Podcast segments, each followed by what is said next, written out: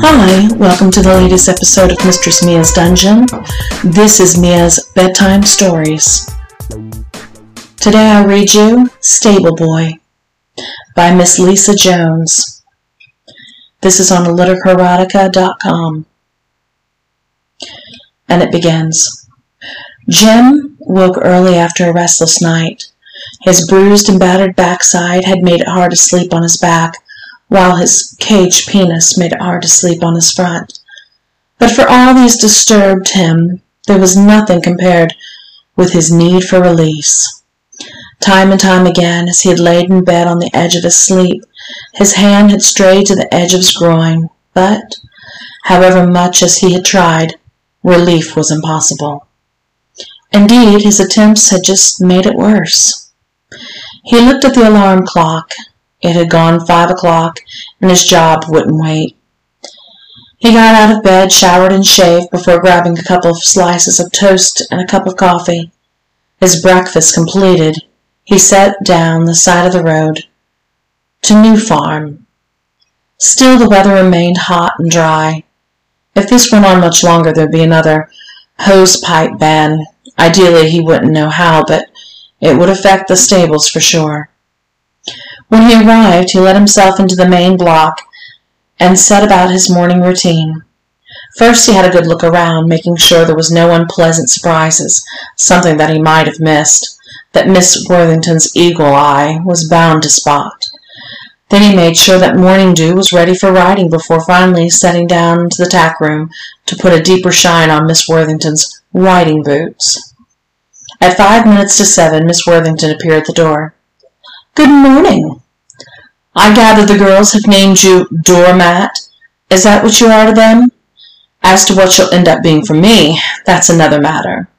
So how's that embarrassing personal problem of yours today? Giving you any trouble? Um, good morning, Miss Worthington, Jim replied. It's, uh, fine, thank you. Well, drop your pants. Let me have a look. You'd better stand on that box there, save me from having to bend over. For a moment Jim just stood transfixed before Miss Worthington continued. Oh, for Pete's sake, get on with it. I haven't got time to be doing with your pathetic embarrassment all day. Under Miss Worthington's withering gaze, Jim stood up and went over to the box she had indicated, a large wooden affair, which was used for storing assorted cleaning materials. He climbed up onto it and pushed his trousers and underpants down to his knees. There, that wasn't so bad, was it? In fact, I think it is best from now on you are to be waiting like this every morning, ready for inspection. Now lift up your t-shirt and we'll see how you're doing. As Jim lifted the hem of his t-shirt, Miss Worthington grasped the cage around Jim's penis and twisted it this way and that. Mmm, that seems to be fine. There's a little bit of shaving, but you'll live.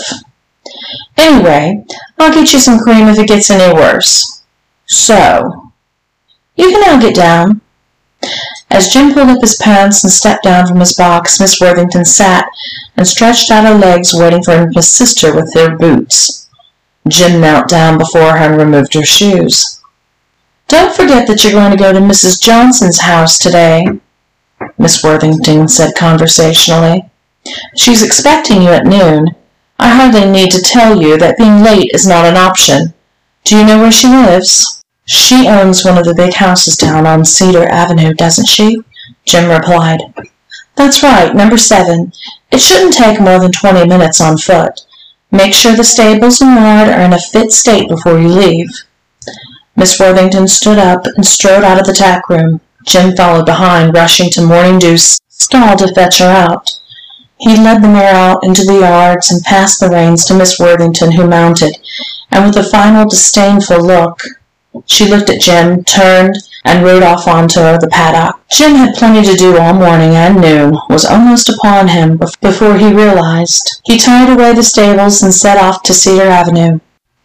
Its reputation as the most desirable street in a desirable village had earned it the local nickname of Millionaire's Row, and the houses certainly matched this.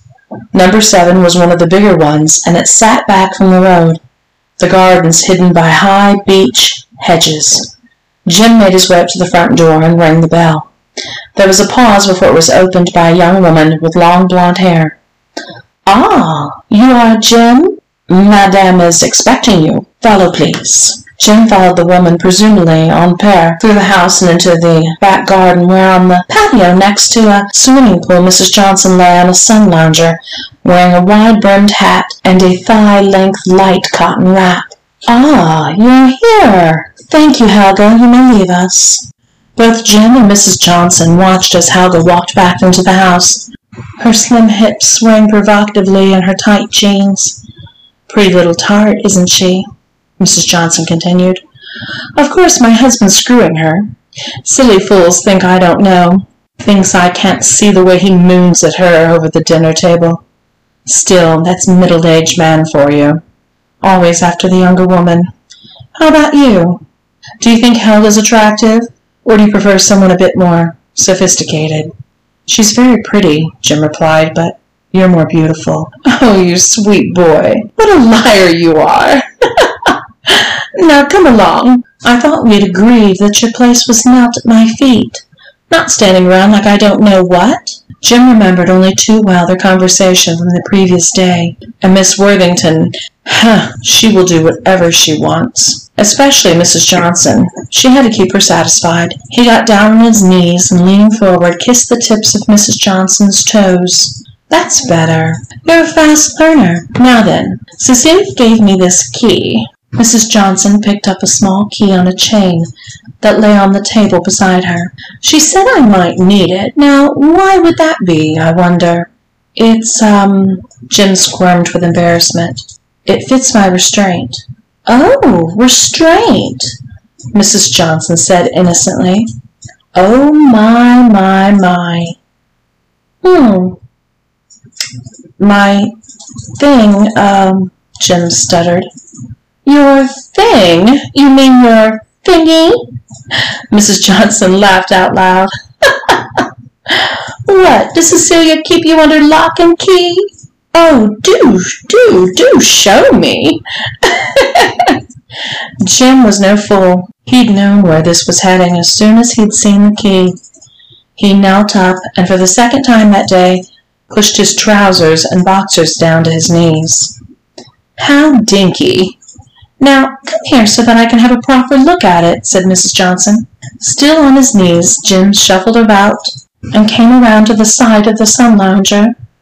Mrs. Johnson rolled onto her side, reached down, and curled her terribly manicured fingers around his testicles.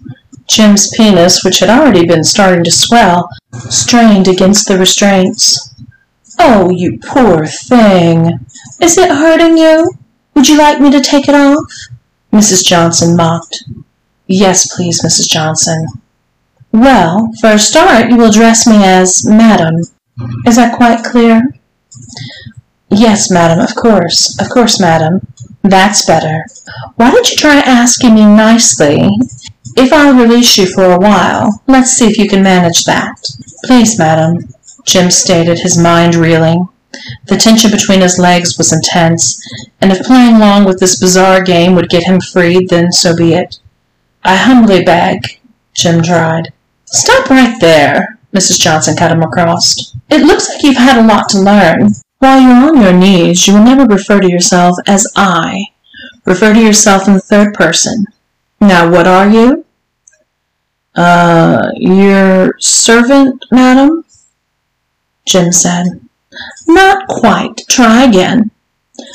Your slave, madam, Jim stated.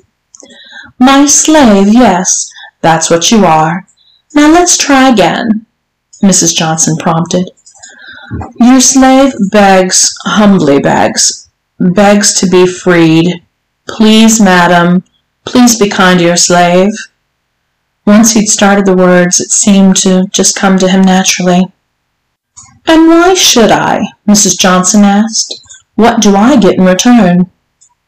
Anything, anything you ask, Jim responded. Anything? But you'd do that anyway, wouldn't you? Yes, madam, your slave would. Jim hung his head. Hmm. Mrs. Johnson appeared to ponder. I'm going to try a little obedience test. See how good you are. I'm going to unlock you, but here's the condition. You are not, I repeat, not to come unless I expressly say so. Is that quite clear? Yes, madam, of course, madam, Jim replied. That seemed easy enough. Well then, stand up and let me get at it. Stand up straight with your hands behind your back, Mrs. Johnson ordered. Jim stood up, and Mrs. Johnson reached for the key, turned back towards him, and undid the lock, allowing the cage to separate into the two component halves. She put the cage and the lock on the table beside her. With a sigh of relief, Jim felt his penis spring into life. Jumping forward in the first direction he had been allowed for over twenty-four hours. Mrs. Johnson took it in her fingertips and gently massaged it with sensual, rippling movements. All his repressed sexual frustration surged into Jim's penis, making it rock hard, standing proud before him. Does my little slave like that? Mrs. Johnson teased. Does he like his mistress playing with him? Yes, madam, thank you, madam, Jim replied between clenched teeth. Suddenly the admonishment that he was not allowed to come was a little more difficult to comply with than he had realized. Heaven knows what Mrs. Johnson had in store for him if he failed. And does my little slave think he can manage to control himself? Shall I stop before there's a little accident? Mrs. Johnson's fingers were working harder and smoother. Please, madam, your slave doesn't know. Madam, please. He replied, and indeed he simply didn't know. On the one hand, he had seldom, if ever, felt anything as wonderful as Miss Johnson and her skilful fingers along the length of his shaft. On the other hand, it was taking all of his self-control to stop himself from coming. His testicles felt as if they were on the point of exploding. Well, um, I do know. That's quite enough for now. Mrs. Johnson dropped Jim's penis as if it were diseased. I told you we were going to do some obedience training. You're going to be my puppy dog. Do you understand? Puppy? Jim stated. Yes, my puppy. And for starters, puppies don't talk. Good puppies may bark once for yes and twice for no. Oh, and puppies don't wear clothes either. Understood? Jim was once again taken aback by the sudden blast of fury unnerving him as he started to undress. He even tried a little bark as he took off his t-shirt and stepped out of his trousers, which was already puddled around his knees. his shoes, socks, and boxers took a long, long time to get off, but then he was soon naked and on all fours. That's better. That's a good little puppy. Now, go and fetch Helga. Go on. Off you go. Run along now, Mrs. Johnson said quietly. And don't forget, puppies don't talk. Still on his hands and knees, Jim went back into the house. He followed the sound of vacuuming and found Helga in the lounge doing the housework. He crawled to the center of the room and knelt before her, wondering how he was going to explain this. Mrs. Johnson, she playing games again? Helga asked. You need me to come with you? Jim barked once with a sigh. Helga asked, the exasperation clear in her voice. You need me to come? Jim barked once with a sigh. Helga turned off the vacuum cleaner and followed him back into the garden. Uh, Helga, Mrs. Johnson said as they returned to the garden, be a sweetie and fetch the blue hold all from my bedroom cupboard. You know the one I mean. With a slightly sour look on her face, Helga turned and went back into the house. Jim went back to kneel down next to Mrs. Johnson, who reached out and tousled his hair, scratching him behind his ear, acting as if she were petting a dog. A few minutes later, Helga returned carrying a sports hold-all, which she unceremoniously dumped beside Mrs. Johnson's sun lounger. Thank you, dear, Mrs. Johnson said.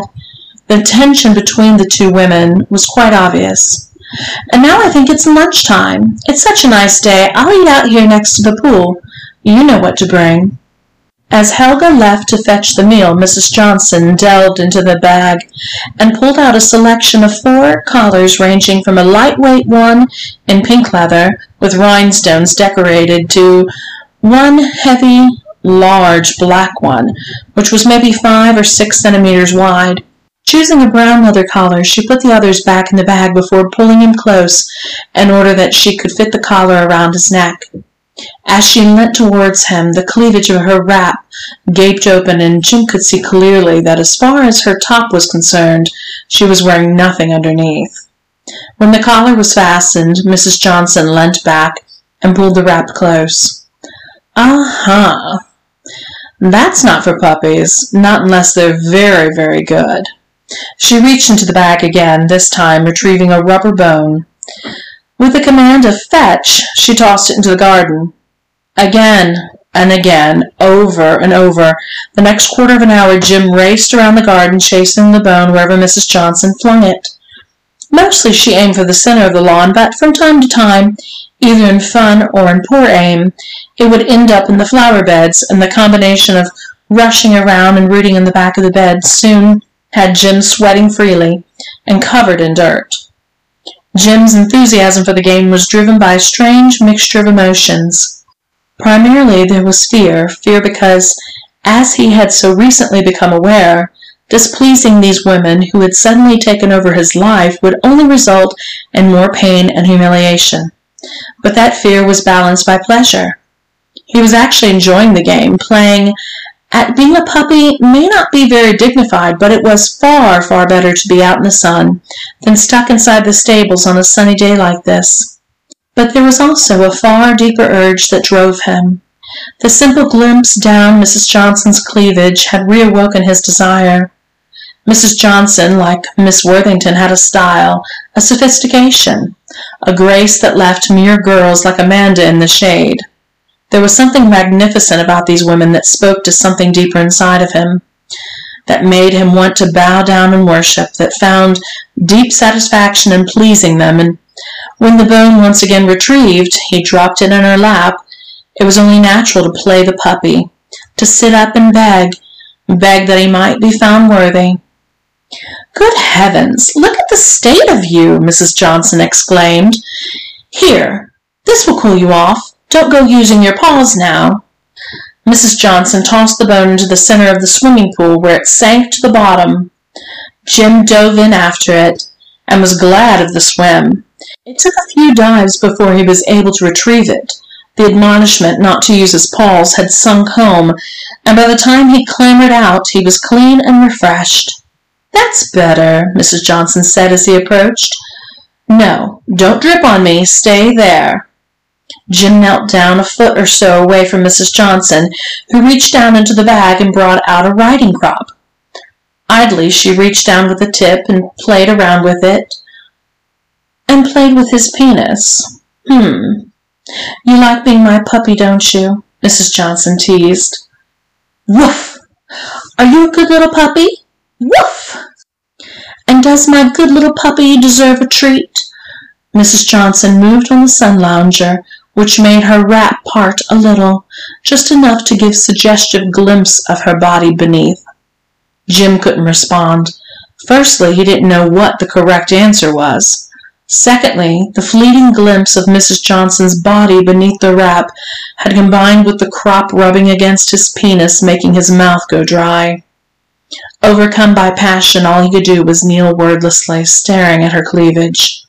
Well, Mrs. Johnson chucking Jim under his chin, an action which only made things worse at that moment. He was saved by the sound of a trolley rattling across the paving stones of the patio. Ah, Helga, lunch. Thank you. Today's your afternoon off, isn't it? Make sure you're back before I return with the girls. You may go now. Mrs. Johnson said once Helga had pushed the trolley up next to the sun lounger.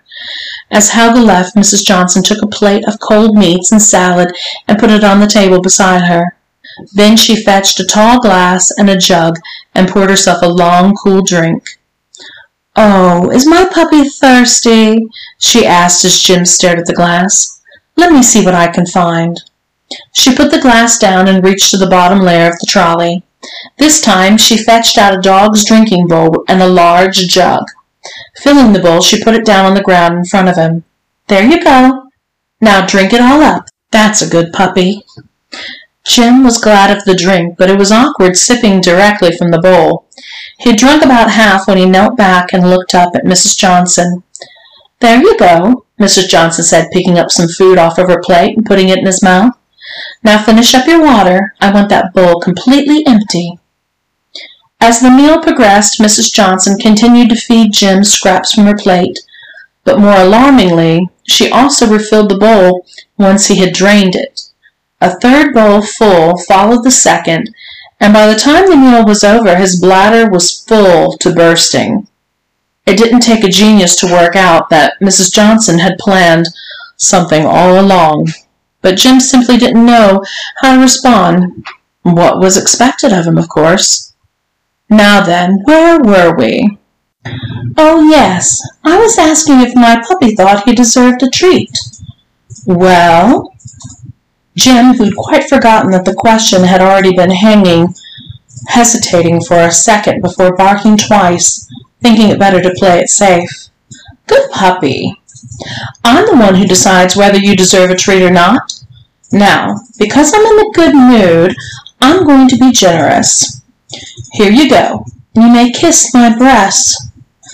Mrs. Johnson rolled towards him, pulling her wrap to one side, cupped her left breast in her hand, offering it to Jim.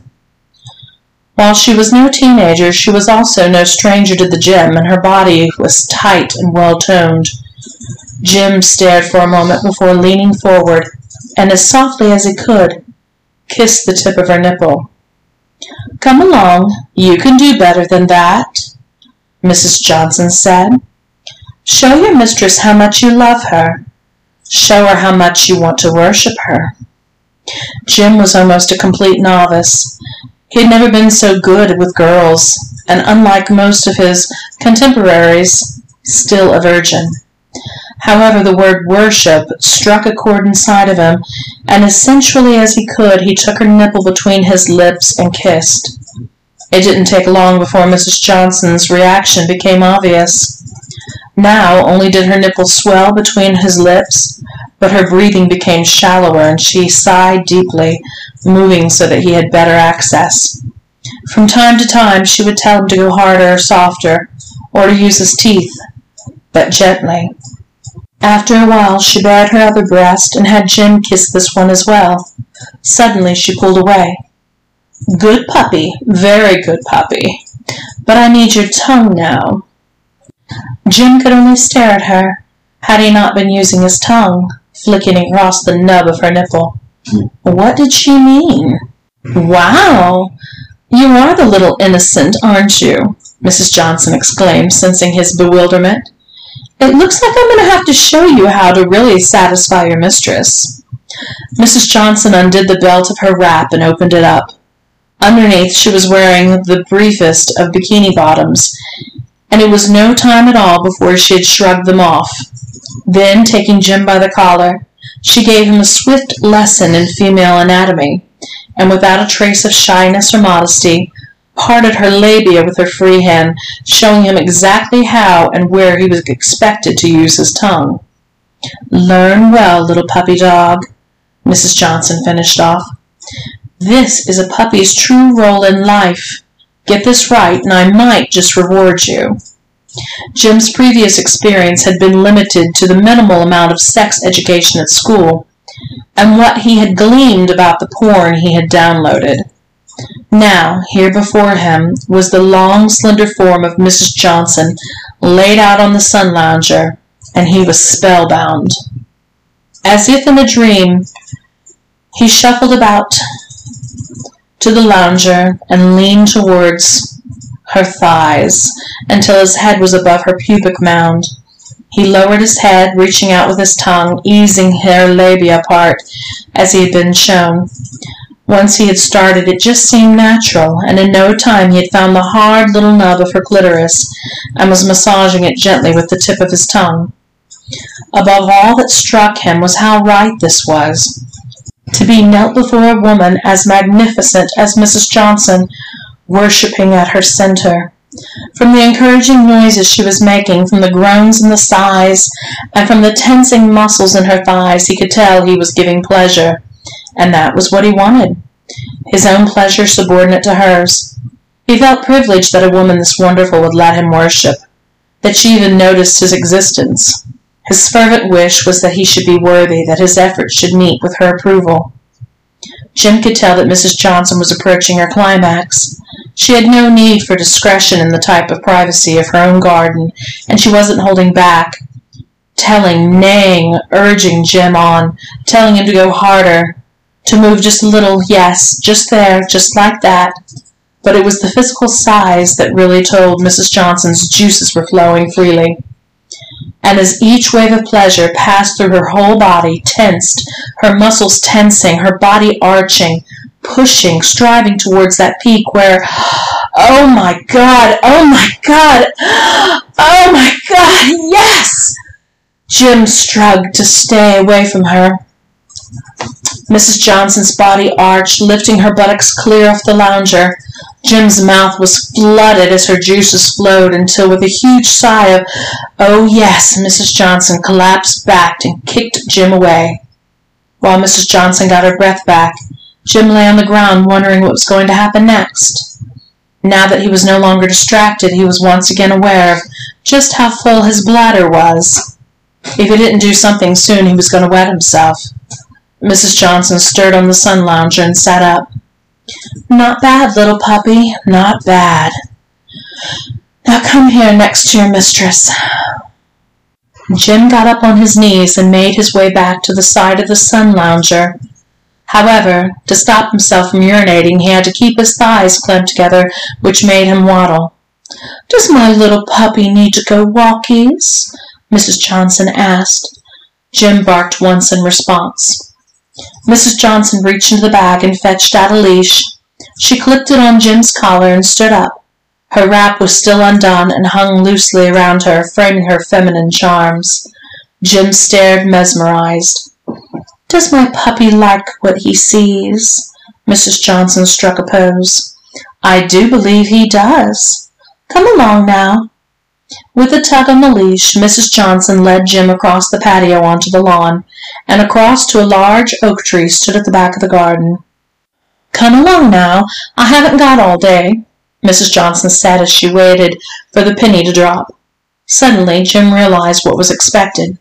Clumsily, he cocked his leg and, splashing wildly, emptied his bladder against the base of the tree. The sheer relief was bliss.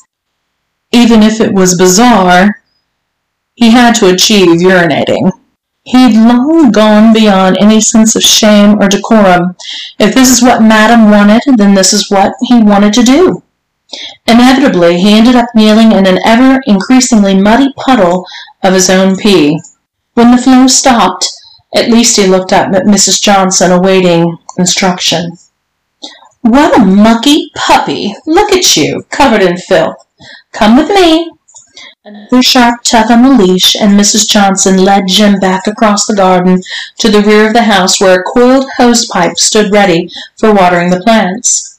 She unreeled a meter or two and turned on the tap. The blast of water that resulted was icy cold compared to the pool, and Jim shivered as she soaked him down. Right, that's enough for the day, Mrs. Johnson said as she shut off the water. Stand up and follow me. Mrs. Johnson returned to the sun lounger with the damp Jim training behind her. She sat back and reached for the penis cage. With a sinking heart, Jim realized what was next. The icy blast from the hose had shrunk his penis, and now it was going to go back in its cage. But, but, but, Jim stammered in despair. Oh, do be quiet. What? Did you think I was going to let you come? Oh, you poor boy. You'll have to do much better than that. Why don't you come back tomorrow and try again? With a click of the padlock, it closed. There, that will keep you all safe. You better know tomorrow might be your lucky day. Now run along. With a wave of her hand, Mrs. Johnson dismissed him, and still damp from the hose, he put on his clothes and left. The end. I hope you have enjoyed this episode of Mistress Mia's Dungeon. Have a great day.